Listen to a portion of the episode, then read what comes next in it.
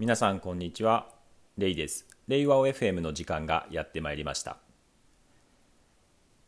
昨日ですね、えー、耳の会社で全社会議を行ったんですけれども、まあ、そこで、えーまあ、テーマをですねこう参加者の人に投げかけてそのテーマに沿った内容で、まあ、スラックの個人ごとのチャンネルで気づきとか感想とか意見を書いてもらうというまあ、そういうやり取りを行ったんですけれども、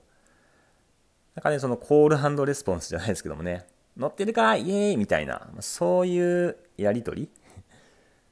を、なんかもっと効果的に行っていきたいなというふうに思っていて、で、スラックでやりたいなと思っているのは、あの、ハッシュタグですね。ハッシュタグを、まあ、つけて投稿すると、その同じハッシュタグがついた投稿が、まあ、一つのチャンネルにまとまって投稿される。そういったこう集約される仕組みを作ることによって全社会議とかいろんな、まあ、集まりでこうハッシュタグをつけて、えー、ツイートしてください。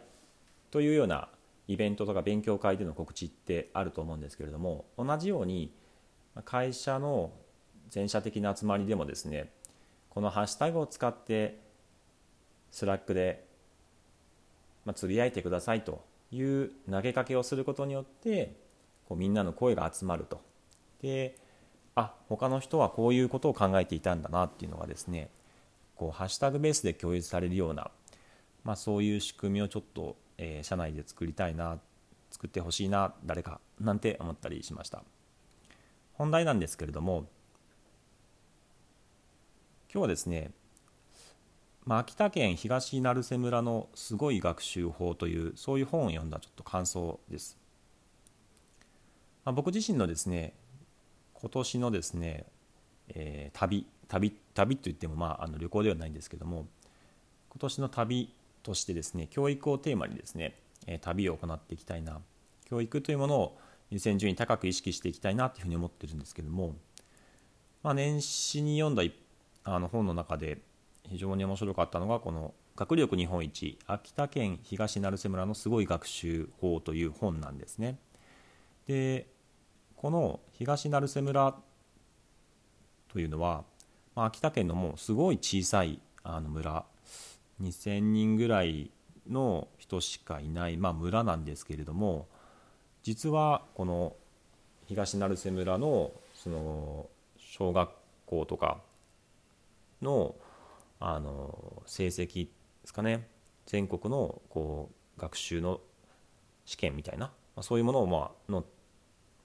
点数が日本一だと。日本一ってすごいですよね。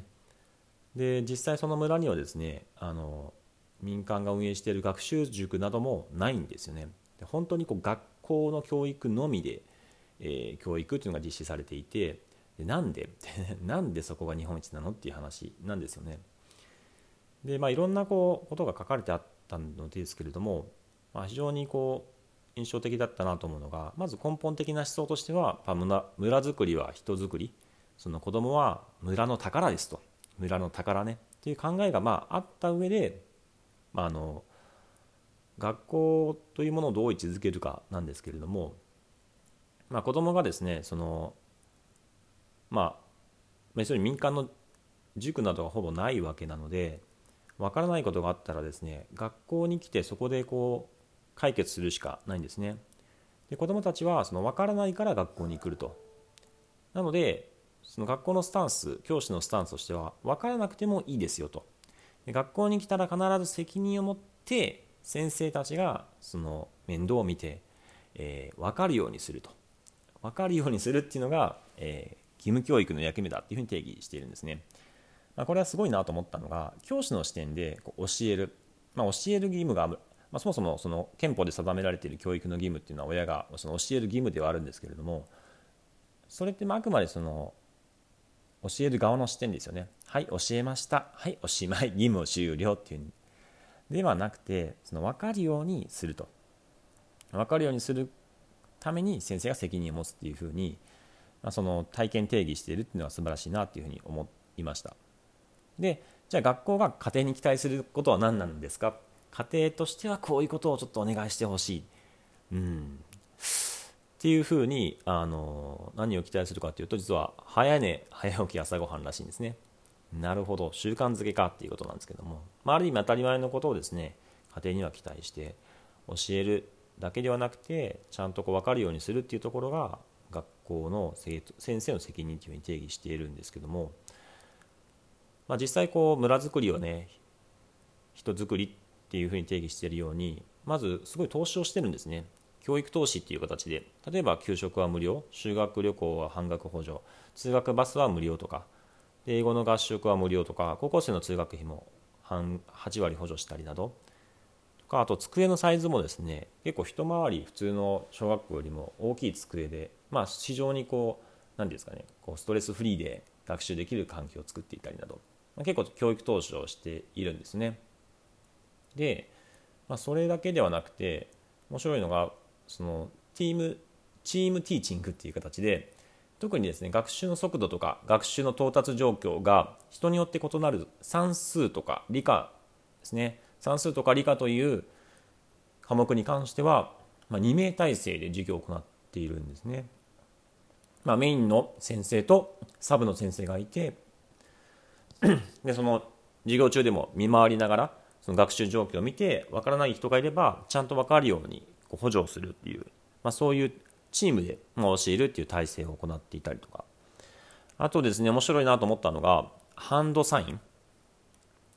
あの分からない人もちゃんと授業に参加できるようにっていうのでその分からないです困ってますっていうのをですねちゃんとこう可視化できるようなその手のサインですねハンドサイン、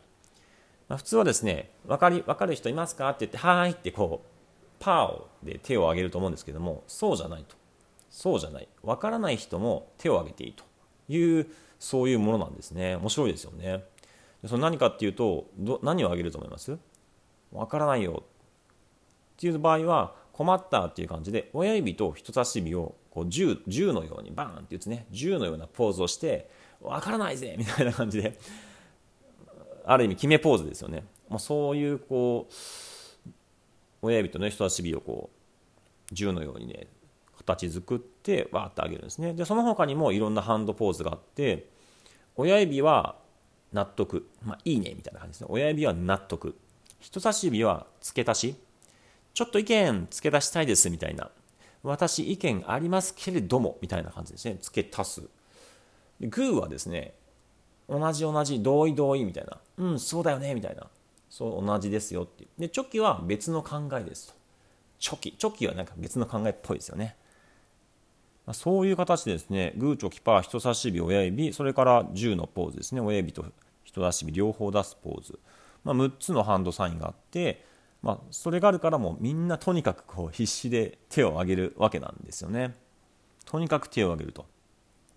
で、まあ、そういう形でですね間違ってもいいからあるいは困っててもちゃんとこう自分の意見を出していこう、まあ、まさにその心理的安全性なんですけども、まあ、そういうこうねちゃんと文化があるのでその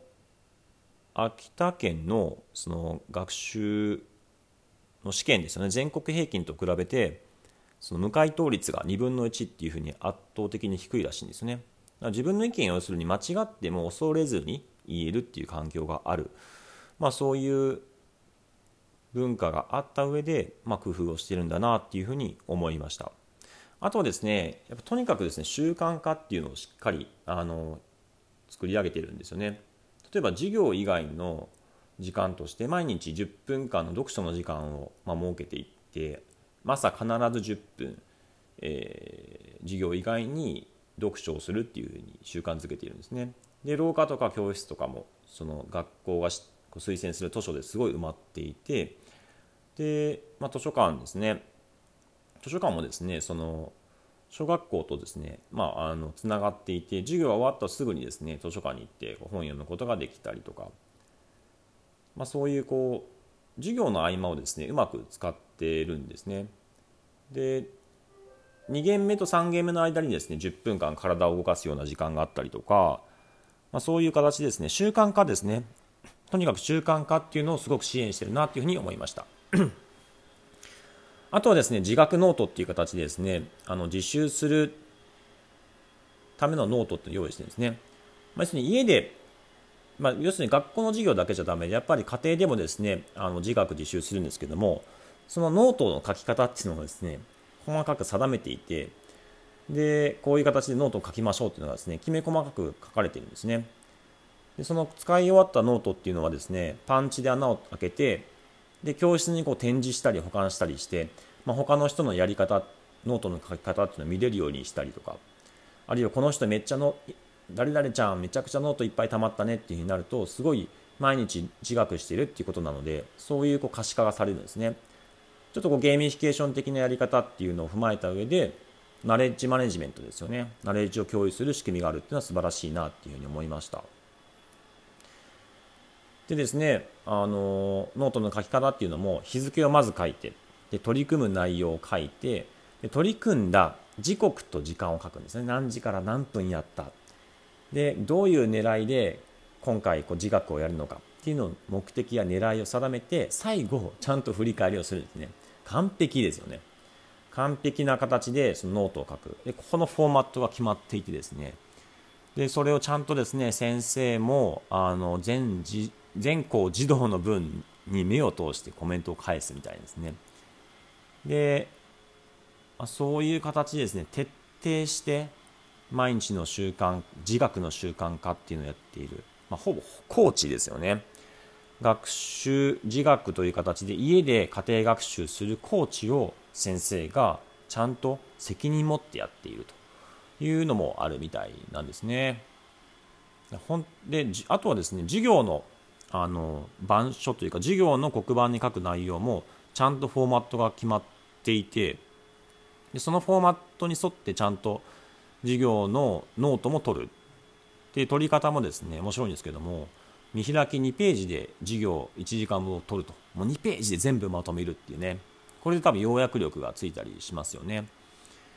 ででもよくあるのがこう授業の内容を一字一句こう書こうとして頭に入ってこないってあると思うんですけどもそういうものがないようにその図形とかチャートなどはですねカラーコピーで配布してくれてそれをノートに貼るだけでいいっていう風になってるんですよね。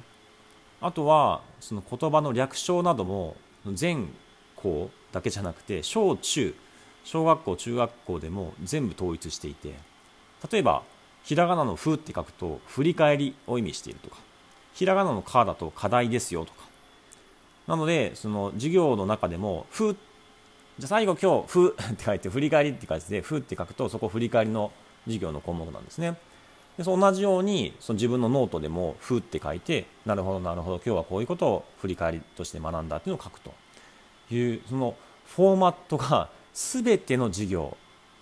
で全ての学年小学校中学校その村ではですよ全部統一されたフォーマットで授業をしていると。いう形でですね型化をしっかりとしているんですよね、まあ、そういう形でですね頭に入ってくる構造化ですね構造化の能力っていうところもですね身につけるこのまとめて1ページ ,1 ページでまとめ見開き2ページでまとめて構造化をしてまとめていくという力も養われるみたいなんですよね。まあ、ここまで来た時にですねこれって本当に小学校だけではなくて会社にもすごく応用できるなっていうふうに感じました。まあ、これを踏まえてですねいくつか、えー、ちょっとやってみたいなという思うことがあったので、まあ、それはまたちょっと次回ですね話せればなと思ってるんですけども、まあ、本当に学力日本一になるっていうのが分かるようなまあ、そういう取り組み姿勢だったんですけども何よりも大事なのは根本的な思想として、まあ、子どもは村の宝であり村づくりは人づくりという形で先生はですね分かるところまで、えー、責任持ってやるというそれがゲーム教育だっていうふうに定義しているっていうところが素晴らしいなというふうに思いました。本日はですね東成瀬村のすごい学習法についてでした。